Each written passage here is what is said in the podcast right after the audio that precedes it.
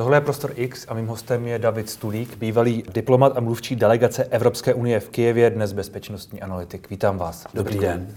Točíme rozhovor ve středu popolední, tedy v době, kdy už měla podle některých eh, zpráv eh, tajných služeb a jejich vyjádření, které citovaly média, probíhat invaze na Ukrajině, ruská. To se nestalo, tedy zatím je nutno, je nutno do, dodat. Co se podle vás v těch posledních dnech vlastně dělo? Co jsme to sledovali? Eh, sledovali jsme hru nervů. Je to válka nervů. Já bych to přirovnal k takové pokerové partii, kdy sedí proti sobě dva hráči, kteří mají opravdu silné karty a teď je otázka, se testují navzájem, kdo blefuje víc a kdo je víc, řekněme, seriózní o těch svých uh, záměrech jít do úplného konce.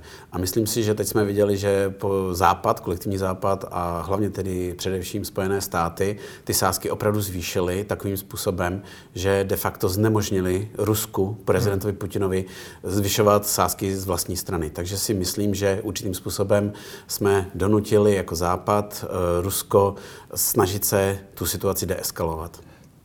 Takže některé ty kroky, jako bylo přesouvání vojáků a techniky do těch různých států na to po hranicích eh, Ruska nebo na Ukrajinu, to mělo smysl. Já si myslím, že ano, to byla jedna věc. A nebo co kterou... bylo to klíčové, tedy co podle vás rozhodlo? Já si myslím, že bylo několik klíčových faktorů, že bylo de facto řečeno, to datum 16. Eh, února. Tedy to, to že uniklo to datum té, té údajné invaze, tak to bylo důležité? Já si myslím, že ano, protože kdyby Rusové opravdu zautočili v ten den, tak by to pouze potvrdilo uh, ty informace západních rozvědek a to by vlastně jakoby ukázalo, že jsou efektivní a mají možnost tyto informace získat. Když se to nestalo, když Rusko vlastně nezautočilo 16. února, tak teď vlastně mohou Rusové tvrdit, vidíte, my jsme nikdy ani zautočit nechtěli, hmm. uh, s jakými informacemi vlastně ty západní rozvědky pracují. Začínají se určitě objevovat porovnání s Irákem, kdy vlastně hmm. západní rozvědky tvrdili, že jsou tam zbraně hromadného ničení. A Rusko se bude snažit zkompromitovat vlastně západní státy a už dneska vlastně slyšíme, že to je západ, kdo vlastně je hysterický, kdo vyvolává tu eskalaci hmm. uh, už pouze těmito prohlášeními. A Rusko uh, například začíná prohlašovat, že samo dříve ukončilo řadu vojenských cvičení, a o nich mají opravdu mnoho v současné době. A začínají stahovat vlastně jedno jednotky techniku od ukrajinských hranic dřív, než to bylo původně hmm. plánováno. A Rusko se snaží právě využít této situace a ukázat se jako mírotvorce. No ona je asi otázka, jestli ty jednotky se skutečně stahují, protože to je tvrzení Ruska a pak tu jsou tvrzení zástupců NATO nebo některých jiných států, které naopak říkají, že jednotky se buď nestahují, nebo že se jenom přesouvají okolo té hranice někdy i na lepší pozice. Takže je to takové jako slovo proti slovu. Určitě. A tady je důležité mít nějaký verifikační mechanismus, kterým by se dalo opravdu zjistit, že eh, ta vojska byla stažena. Tam je další záležitost, že od roku 2016 Rusko vlastně vytvořilo tři nové armády, hmm. uh, armádní sbory právě kolem ukrajinských hranic a začalo jim budovat infrastrukturu, základny v bezprostřední blízkosti s Ukrajinou. Takže část těch jednotek uh, vlastně ani nemůže být stažena, protože oni už tam vlastně jsou dislokovány hmm. nastálo. Uh, takže je velice těžké říct, jestli posunou se o dva kilometry dopředu nebo dozadu. A jestli to je považováno za možný útok, příprava hmm. na útočné pozice, anebo je to to stažení. Jinými slovy, ale věříte tedy tomu, že ta invaze třeba na toho 16. čili na dnešní den ve skutečnosti byla naplánována a že byla nějakým způsobem uh, skažena těmi, tím, tím, že to bylo, bylo vyneseno a že o tom bylo informováno? Já si nemyslím, že opravdu tam bylo tvrdé rozhodnutí hmm. zautočit 16. Byla tam ta možnost? Uh, tu mají Rusové pořád. A my musíme taky pamatovat na to, že vlastně ta válka trvá od roku 2014. Hmm. Každý den dochází k ostřelování uh, na východní Ukrajině, každý den jsou tam zranění i zabití vojáci. Takže teď ta bylo, válka teď trvá. Bylo, teď bylo ale nějakou dobu příměří, jestli se nepletu. Uh, které bylo dodržováno de facto jednostranně ze strany ukrajinské armády. Já jsem tam měl tu čest být zrovna v té době, kdy to bylo jednostranné příměří a Sami jsme se tam dostali s takovou mezinárodní pozorovskou skupinou pod ostřelování ruské armády a ukrajinská armáda se striktně dodržovala vlastních pravidel a ne, neopětovala tu palbu.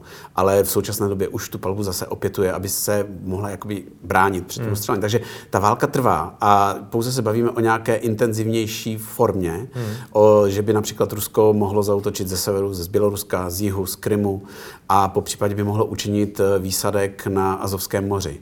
Uh, ty plány Rusko 100% má. Ty, tyto plány vždycky každá armáda si připravuje na jakýkoliv případ.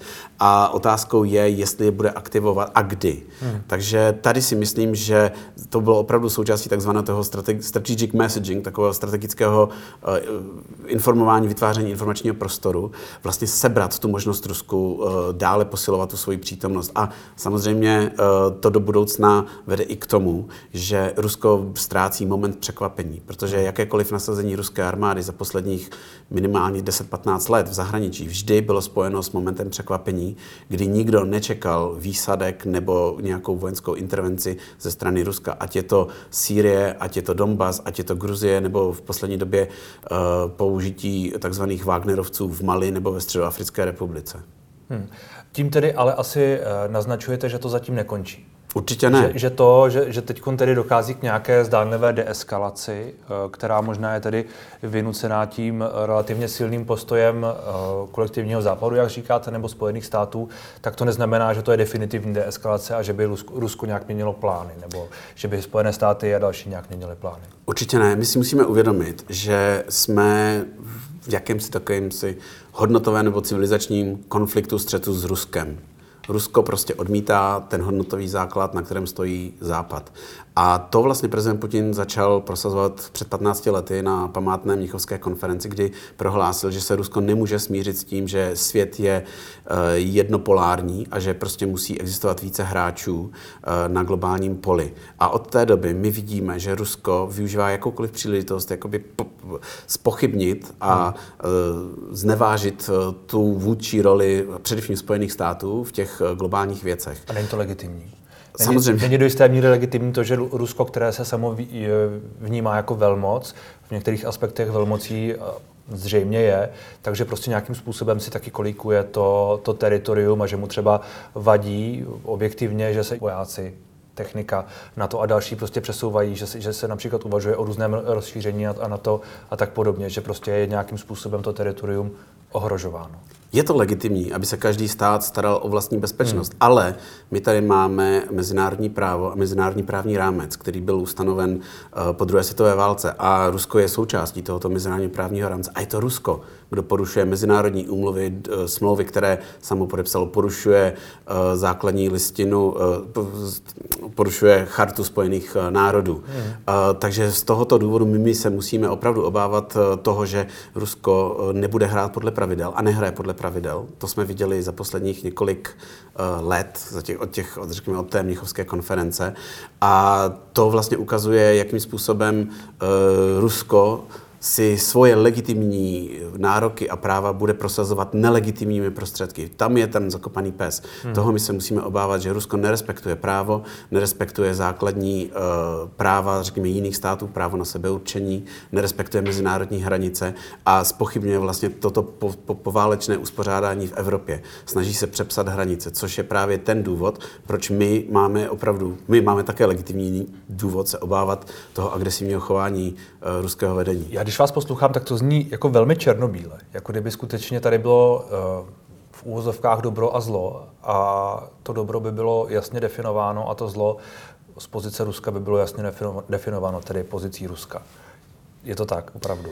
E, víceméně ano. Když se podíváte na chování e, Ruska, ruského vedení, nejenom směrem do zahraničí, ale například domů, do, do, směrem do vlastní společnosti, tak vidíte e, vlastně nastavování autoritářského režimu, hmm. likvidace politické opozice, nezávislých médií, likvidace občanské společnosti, e, likvidace e, e, občan, nevládních organizací, Eh, únosy obyvatel, otravy vlastních obyvatel, eh, to se nedá říct, že by to bylo, řekněme, nějaká, nějaký odstín šedé barvy. Je to bohužel jednoznačné, eh, jednoznačné, jednoznačná tendence směřování k takovému autoritářskému státu. Hmm. Z naší strany samozřejmě my občas máme, řekněme, přehnané nějaké kroky, Dá se mluvit o tom, že, jak jsem tady zmínil tu invazi do Iráku, že to nebylo podloženo nějakými hmm. opravdovými uh, skutečnostmi. Ano, uh, stává se, že americká armáda uh, zbombarduje nebo uh, zautočí na nějaký civilní objekt v Afganistánu nebo v Iráku, ale následně jsou to samé věci, které je nutné přiznat. Ano, dějí se, dějí se v, v, v rámci nějakého válčení, ale je nutné potom přiznat také říci, že tyto incidenty jsou vyšetřovány. Hmm. A stává se potom, že i ti vojáci nebo ti velitelé, kteří dali svalení k těmto akcím, jsou potom odsouzeni nebo propuštěni hmm. z armády. Vy jste zmínil tu roli Spojených států, která eh, tou, řekněme, silou nějakým způsobem posunula celé to dění k té nucené deeskalaci, nebo jak bych to, jak bych to nazval. Eh, Máte pocit, že, že Spojené státy jsou v tuhle chvíli skutečně tak jakoby investované v té oblasti, že by například šly vojensky do obrany Ukrajiny, pokud by došlo k nějakému útoku? Tady je nutné víc toho, že nyní mají Spojené státy uh, takový jakýsi strategický, strategickou výzvu a to je Čína. A samozřejmě Rusko v Evropě jim způsobuje uh, takovou bolest hlavy hmm. a samozřejmě ještě víc je to způsobeno tím zbližováním uh, mezi Ruskem a Čínou. Takže Spojené státy asi by byly rády, kdyby více, za prvé Evropa víceméně se angažovala v řešení těchto uh, evropských uh, problémů a hmm. konfliktů a za druhé asi budou chtít, aby víceméně jednou provždy vymezit tu linii uh, ve vztazích s Ruskem, určit tu mezi, za kterou Západ už nepůjde, nebude couvat, a vymezit mezi pro Rusko, za kterou Rusko už nesmí stoupit. A to je bohužel eh, současná situace. My jsme ve vztahu, nyní v, uprostřed toho sporu, hmm. kde tato linie je a přetahujeme se o to, jestli státy jako Gruzie, Ukrajina, Moldavsko mají to právo na sebeurčení a když vlastně ty veřejnosti a společnosti chtějí se stát součástí těch západních struktur, tak by to právo měli mít. Rusko říká, že ne, že tady jsou právě ty jejich legitimní hmm. uh, nároky. Takže pro Spojené státy je důležité mít zde v Evropě víceméně jakousi jasnost, aby se mohli právě soustředit potom na ten opravdu globální strategický hmm. střed, především zatím ekonomický uh, s Čínou, ale je to taky střed o budoucí podobu vlastně uspořádání světa, protože Čína je vidět, uh, má velké geopolitické ambice v Africe, nejenom hmm. v Ázii, ale i také v Evropě, takže je to součást uh, těch amerických obav o to, jak, jakou výzvu jim ta Čína připravuje. Hmm. Zároveň, když americký prezident Biden včera mluvil o tom, že Spojené státy jsou připravené, nebo že e, válka Ruska s Ukrajinou by znamenala válku se Spojenými státy, tak nějak to myslím ano. řekl. Tak e, co to znamená? On nespecifikoval, jakou válku. A myslím, že to byl záměr nespecifikovat, jestli to bude vojenské nasazení, e, zda to bude případně od, kybernetická odveta, hmm. odveta kybernetických nebo hackerů, nebo ekonomická. Hmm. Takže dal najevo, že vlastně Ukrajina je nyní považována z vlastní vůle, to je nutné vždycky zdůvodnit, že to Ukrajina chce být součástí těch západních uh, struktur a organizací, takže my je považujeme za našeho spojence. A neznamená to samozřejmě, že by tam asi došlo k nějakému nasazení vojáků. Spíš jsme viděli naopak v posledních dnech, uh, dokonce američané ukončili vojenskou výcvikovou misi, byli staženi jejich vojenští hmm. instruktoři uh, z ukrajinského území. Takže já si nemyslím, že by asi došlo k nějakému nasazení americké armády, ale je možné, že by například eh, mohlo dojít eh, k, k, k odvetám v kybernetickém prostoru. Hmm. Ta, ta retorika, která v posledních dnech byla okolo té zprávy, že tady má být invaze, ale obecně, obecně okolo, okolo toho dění, a je to možná už, už víc než několik posledních dní, nemůže být pravda v tom, že to média nebo, nebo některý, někteří i představitelé prostě trochu hrotili v uvozovkách, že tam takové to jako válečné štváčství, kterým je občas argumentováno, že tam prostě do jisté míry může být vnímáno, protože to mohlo vypadat, jako že někdo si tu válku tak trochu přeje. Tím nemyslím, že by si ji skutečně přál, mm. ale že to vykládání a ta analýza těch, těch situací často prostě mohla být, mm. nevím, jestli se dá říct straná, nebo Rozumíte mi? Rozumím vám velice dobře. Tady to je otázka těch pojmů. Žijeme v té době postpravdy. Já bych neříkal, že to byla nějaká štvavá válečná kampaň. Já bych to spíš bral jako, jak jsem říkal dříve, takový hezký anglický pojem strategic messaging. Hmm. Že šlo o to opravdu, že byly využitá ne zneužita, ale využita média k tomu, aby vlastně byl zvednut prst a říci pozor, my víme, že máte tyto určité záměry. E, nebyla to hysterie, ale byla to součást takové té taktiky prevence, e, sebrání iniciativy té druhé straně. A se, aby... se hrála potom média svoji roli, pokud, Určitě. pokud byla takhle využita.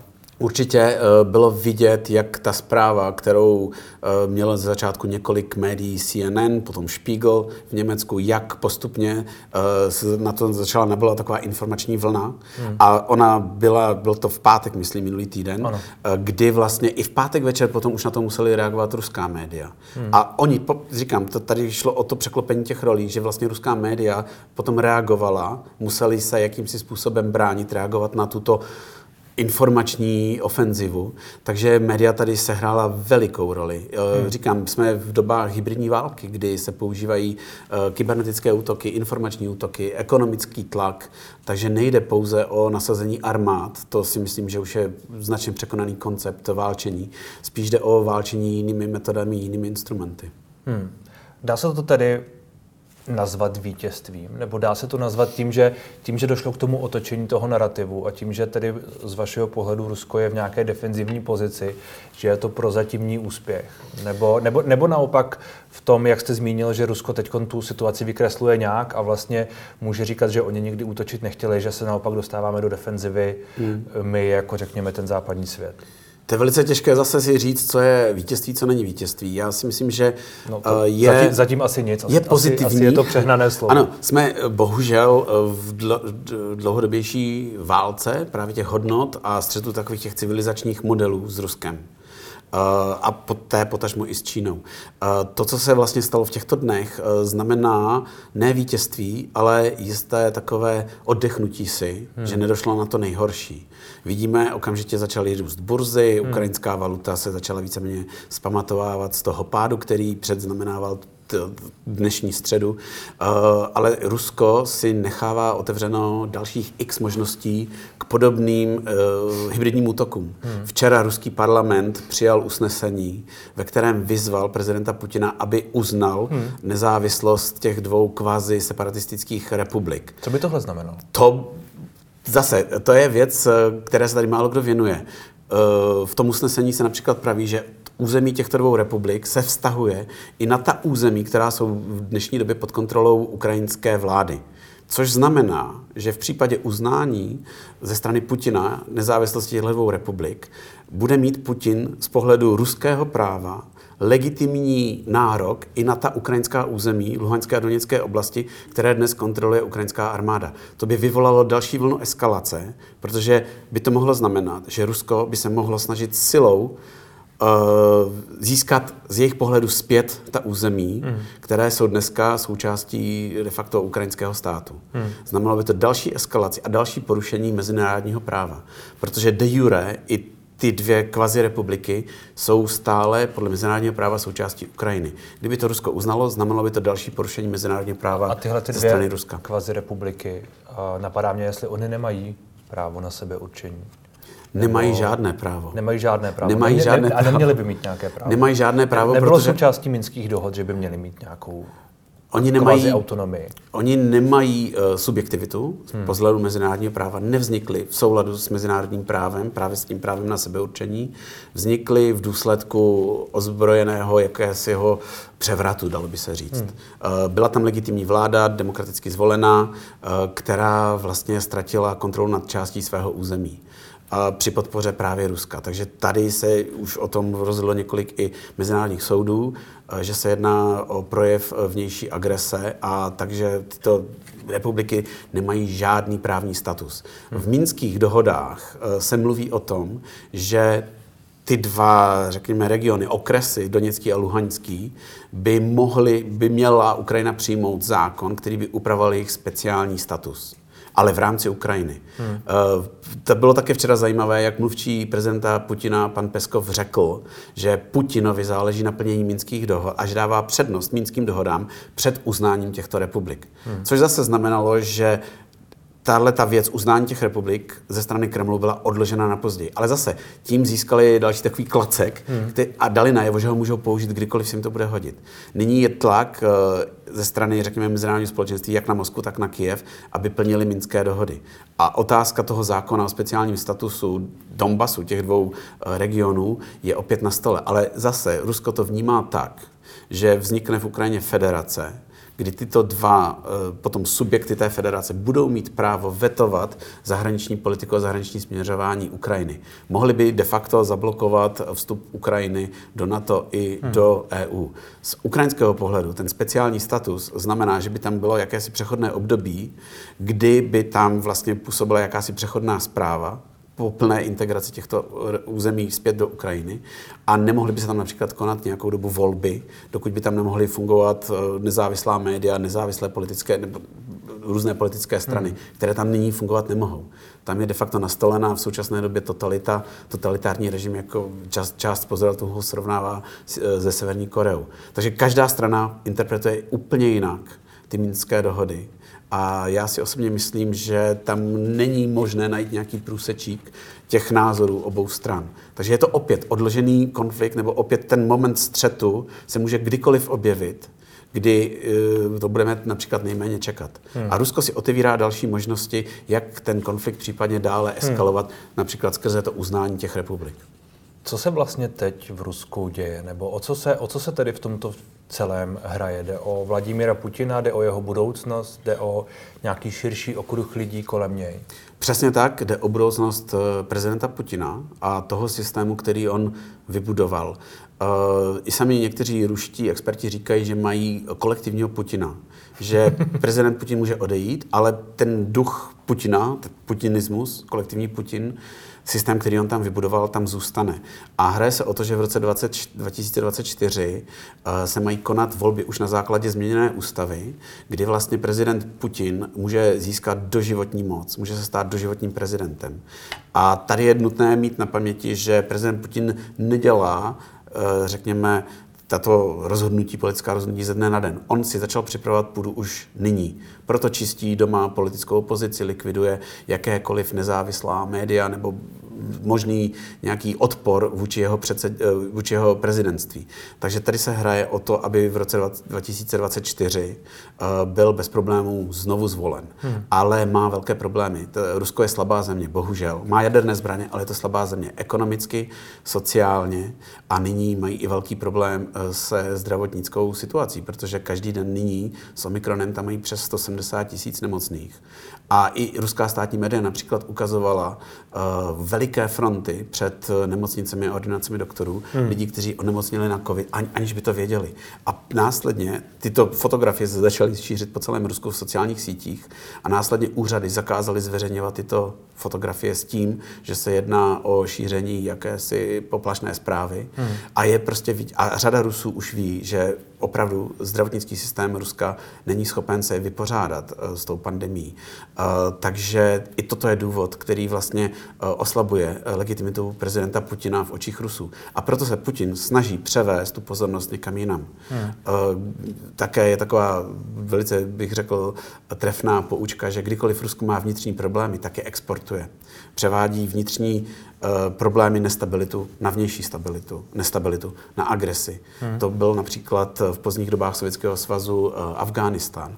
Takže je to spíš eh, současná agresivní vnější politika Ruska je příznakem toho, že Rusko je vnitřně slabé, politicky slabé. Hmm. Jsou tam reálně nějací lidé, kteří by mohli prezidenta Putina nahradit? Pokud, pokud říkáme, že on má potenciální problémy a že on hraje o nějakou svoji budoucnost, tam je reálně někdo, kdo by mohl ho třeba v tom roce 2024 vystřídat. Mluví se o tom, že by to mohl být, jsou dvě opět možnosti. Jedna, že by to byl někdo z toho, řekněme, vnitřního kruhu těch politických elit, a tady se často zmiňuje uh, ministr obrany Šojgu, hmm. se kterým prezident Putin v poslední době trávil hodně času, i volného času, trávili spolu dovolenou v Sibiři. A mluví se o tom, že vlastně Šojgu je tím představitelem těch uh, bezpečnostních složek, uh, těch takzvaných jestřábů.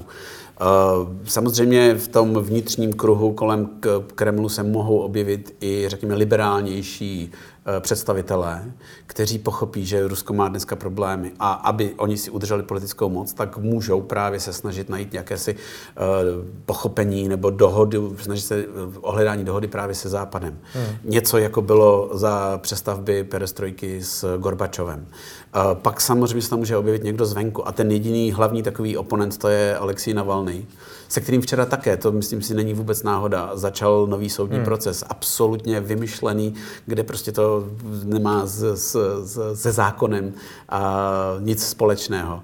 Takže tam je snaha právě tyto možné opoziční představitele buď dostat do vězení, oni už jsou ve vězení, anebo museli opustit Rusko v současné době. Hmm. Takže spíš bych to viděl, že to bude někdo, kdyby někdo měl nahradit prezidenta Putina, tak to bude někdo z toho vnitřního kruhu, z toho vnitřního prostředí. Někdo, někdo kdo by navázal na ten, jak vy jste zmínil, uh putinismus nebo na ten systém eh, vedení té země nějakým způsobem.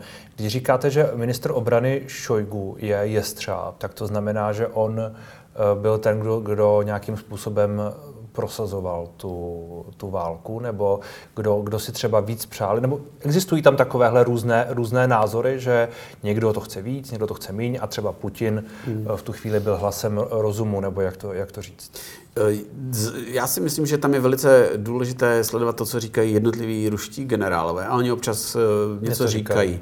A bohužel jejich povoláním je válčit. A mezi ruskými generály eh, je jakási taková zahořklost a trpkost, jakým způsobem se Sovětský svaz, potažmo Rusko, muselo stáhnout ze střední Evropy, jakým způsobem oni z jejich pohledu ztratili ta území, včetně nás. Hmm. A oni to považují za velké příkoří a ponížení a prahnou o tom nějakým způsobem uh, to oplatit a použít vlastně ruskou armádu k tomu, aby se ta jejich velikost uh, opět jakoby obnovila. Takže mezi těmi ruskými generálemi se dá cítit jistá snaha válčit. Oni moc dobře ví, jak zase my jsme slabí v tom ohledu k, k nasazování armády západní společnosti nechtějí válčit. Hmm. A to je právě ta jejich jakási uh, výhoda, že oni mohou dělat blesku rychlé akce, využívat tu takovou tu snahu neválčit, snahu spíše diplomaticky řešit tyto problémy a, a z jejich pohledu je to snaha řešit ty problémy silou. Takže tam opravdu si myslím je určitá vůle ze strany té generality řešit to silou, řešit to nasazením armády.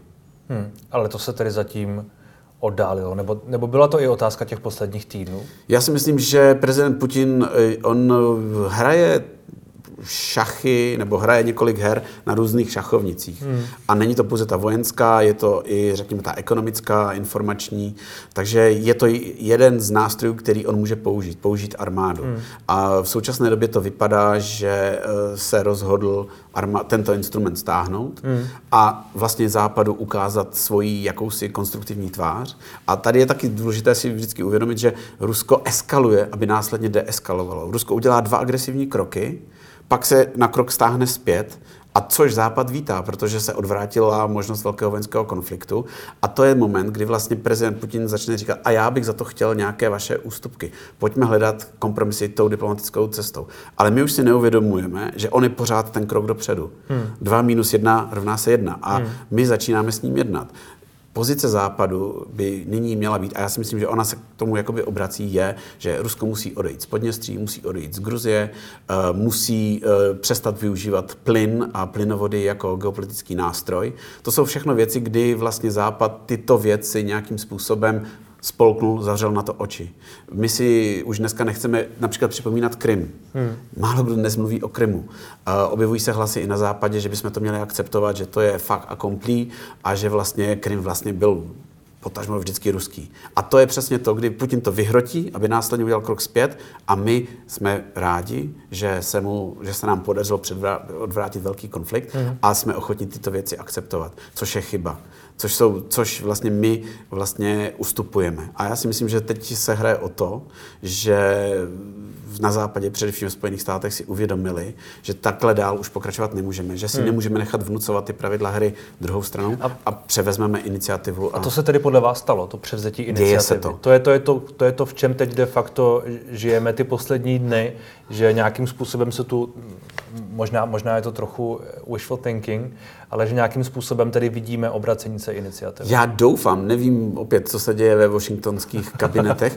že tam si ti strategové plánovači, eh, analytici toto uvědomili, že takhle dál už prostě nemůžeme ustupovat eh, krok za krokem. A nemůže to tedy potom být vnímáno agresivně. Možná se trochu v kruhu vracíme na úplný začátek, ale vlastně přemýšlím, eh, kde je ta linie toho, co může být vnímáno jako agresivita, nebo co je agresivita a co je ještě obracení a přebírání iniciativy, jestli mi rozumíte. Rozumím. Eh, my, se, my nejsme, my nevstupujeme na území protivníka, na rozdíl od Ruska.